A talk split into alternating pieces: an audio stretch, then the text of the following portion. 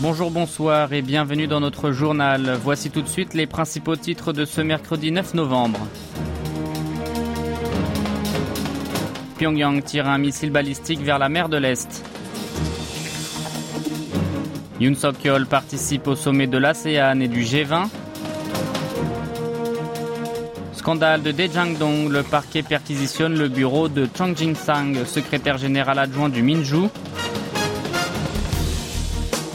Et enfin, le nombre de travailleurs en hausse de 677 000 en octobre.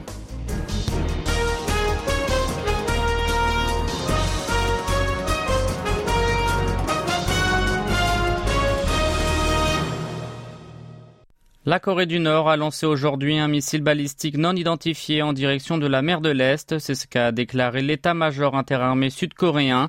À l'heure où nous enregistrons ce journal, les autorités militaires analysent la nature, la vitesse et l'altitude de l'engin, ainsi que le lieu du lancement et la distance parcourue. Pyongyang a donc procédé à une nouvelle provocation quatre jours après avoir tiré environ 35 missiles entre le 2 et le 5 novembre lors de l'exercice aérien Vigilant Storm mené par Séoul et Washington. La du régime de Kim Jong-un serait une réaction contre l'exercice Taeguk, un entraînement sud-coréen annuel de simulation informatique afin de s'entraîner à répondre à la menace nucléaire et balistique de son voisin du Nord. Cette nouvelle démonstration de force tombe également au moment du dépouillement des élections américaines de mi-mandat. Le président de la République assistera au sommet de l'Association des Nations de l'Asie du Sud-Est, ASEAN et du G20.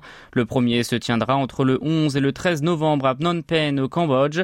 Yoon Suk-yeol participera tour à tour au sommet Corée du Sud-ASEAN et à celui de l'ASEAN plus 3, c'est-à-dire Séoul, Pékin et Tokyo, ainsi qu'au sommet de l'Asie de l'Est.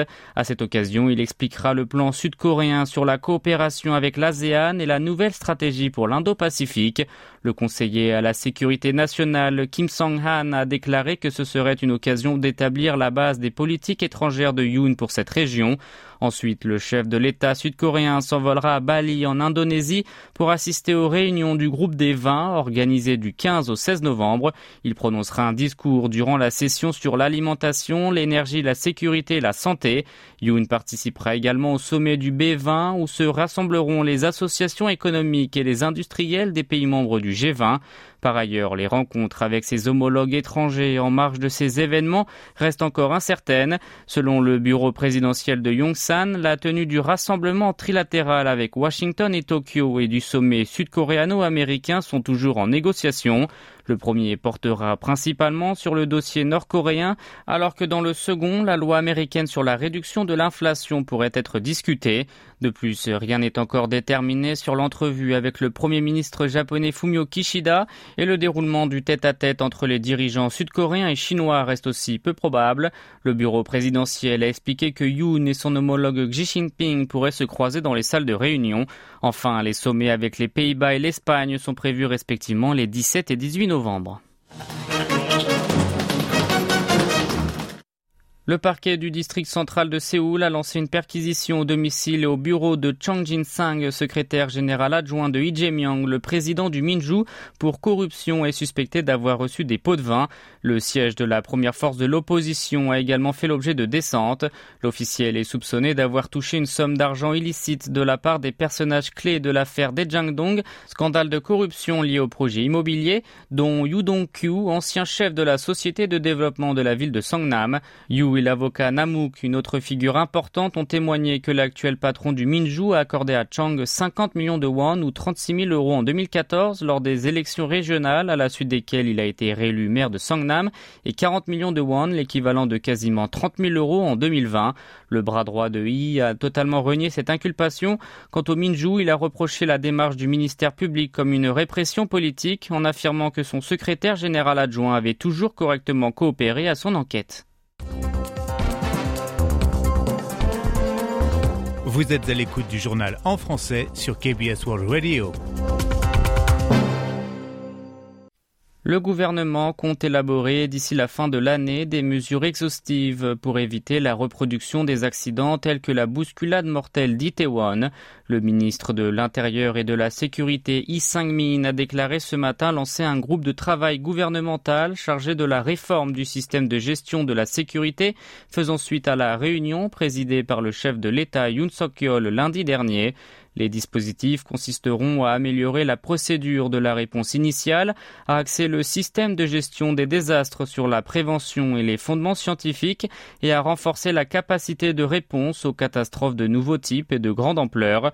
Les dispositifs et la technologie liés à la maîtrise des foules seront également révisés en collaboration avec le ministère de l'aménagement du territoire et des transports et celui de la culture, des sports et du tourisme. Selon les autorités publiques se livrent entièrement au rétablissement des dégâts du drame d'Itaewon en fournissant un soutien financier et psychologique aux familles des défunts ainsi qu'aux 18 victimes encore hospitalisées. Ils apporteront également toutes les aides nécessaires pour les quatre personnes étrangères décédées qui n'ont pas encore été rapatriées dans leur pays d'origine. Les quatre hôtels en hommage aux défunts sont toujours ouverts, dont un dans l'arrondissement de Yongsan à Séoul et deux dans la province de Gyeonggi. Jusqu'à hier, près de 170 000 personnes ont visité un de ces lieux de commémoration. Par ailleurs, en ce qui concerne le Covid-19, le ministre a affirmé que les signes de la recrudescence étaient flagrants. L'épidémie prend de l'ampleur depuis quatre semaines et le nombre de patients en état critique et de décès sont en hausse. Pour faire face à la nouvelle vague, l'exécutif augmentera le taux de vaccination et les prescriptions du traitement contre le coronavirus aux individus à haut risque. Toujours dans le cadre de la tragédie d'Itaewon, l'Assemblée nationale a interrogé mardi le bureau présidentiel lors de l'audit parlementaire. La session s'est concentrée sur le système d'information et le protocole de réponse aux catastrophes de Yongsan, alors qu'il a été récemment révélé que le président Yoon Suk-yeol avait reçu le premier rapport sur la bousculade à 23h01 le 29 octobre, soit environ 40 minutes après la catastrophe meurtrière. 20 minutes plus tard, il a donné ses premières instructions sur ce dossier au ministre de l'Intérieur. Toutefois, Isang-min a été informé de la situation 19 minutes après le chef de l'État et le chef de l'agence nationale de police Yuni Kun quasiment 1 heure et 15 minutes plus tard. La principale force de l'opposition a alors demandé pourquoi le bureau présidentiel a transmis si tardivement l'ordre de Yoon au poste de police de Yongsan vers minuit 50 le 30 octobre, soit presque deux heures après que le dirigeant ait reçu le premier rapport sur le drame d'Itaewon. Enfin, l'équipe de police chargée de l'enquête sur la bousculade meurtrière d'Itaewon a effectué aujourd'hui une descente à l'hôtel Hamilton, situé d'un côté de la ruelle où plus de 150 personnes ont perdu la vie lors du week-end d'Halloween. Le quartier général des enquêtes spéciales de l'Agence nationale de la police a envoyé 14 enquêteurs à trois endroits, dont l'hôtel et la résidence de son directeur général, afin d'obtenir des documents concernant les opérations et les licences de l'établissement. Plus tôt dans la journée, cet organisme a officiellement ouvert une investigation contre le directeur général soupçonné de construction sans autorisation autour de l'hôtel et d'utilisation illicite de routes à des fins privées. Les enquêteurs devraient vérifier l'importance de l'impact des structures illégales de l'hôtel Hamilton sur les décès en s'appuyant sur une analyse des données saisies une inspection sur place. Les États-Unis ont imposé des sanctions à l'encontre de plusieurs individus et une entreprise impliquée dans le développement des missiles et des armes de destruction massive nord-coréens. C'est ce qu'a annoncé hier le département du Trésor américain.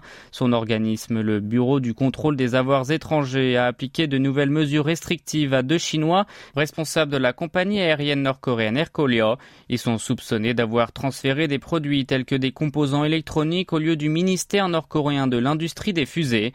Dans cette liste figure également l'entreprise Tornado Cash. Elle est accusée d'avoir fourni un service de mixage de monnaie virtuelle à Lazarus, groupe de hackers nord-coréens. Selon le département du Trésor américain, ces mesures font partie des efforts des USA pour entraver le régime de Kim Jong-un de renforcer son arsenal illégal. Il a également ajouté que sa récente série de tirs de missiles balistiques va à l'encontre de plusieurs résolutions du Conseil de sécurité des Nations Unies. Et pour terminer, un mot d'économie. Le nombre d'employés a augmenté de 677 000 le mois dernier par rapport à il y a un an. Selon les données de l'Institut national des statistiques, le COSTAT, le chiffre s'est élevé à 28,4 millions. Il s'agit de la hausse la plus importante depuis 1999 pour un mois d'octobre. Le nombre de travailleurs est en accroissement pour le 20e mois de suite depuis mars 2021, mais le rythme de croissance ralentit depuis 5 mois. Par catégorie d'âge, les plus de 60 ans ont conduit à cette embellie. Ils représentent 67,9% des personnes ayant nouvellement intégré le marché du travail. Les quinquagénaires, les trentenaires et les moins de 20 ans ont vu leurs chiffres respectifs progresser, tandis que les 40 à 49 ans dont la population diminue ont connu un recul. Le taux d'emploi chez les plus de 15 ans s'est accru de 1,3 points pour s'établir à 62,7%. C'est le niveau le plus élevé depuis le début des statistiques en juillet 1982. En ce qui concerne les chômeurs, leur nombre a régressé de 95 000 pour atteindre 692 000. Le taux de chômage est ainsi tombé de 0,4 points par rapport à il y a un an à 2,4%.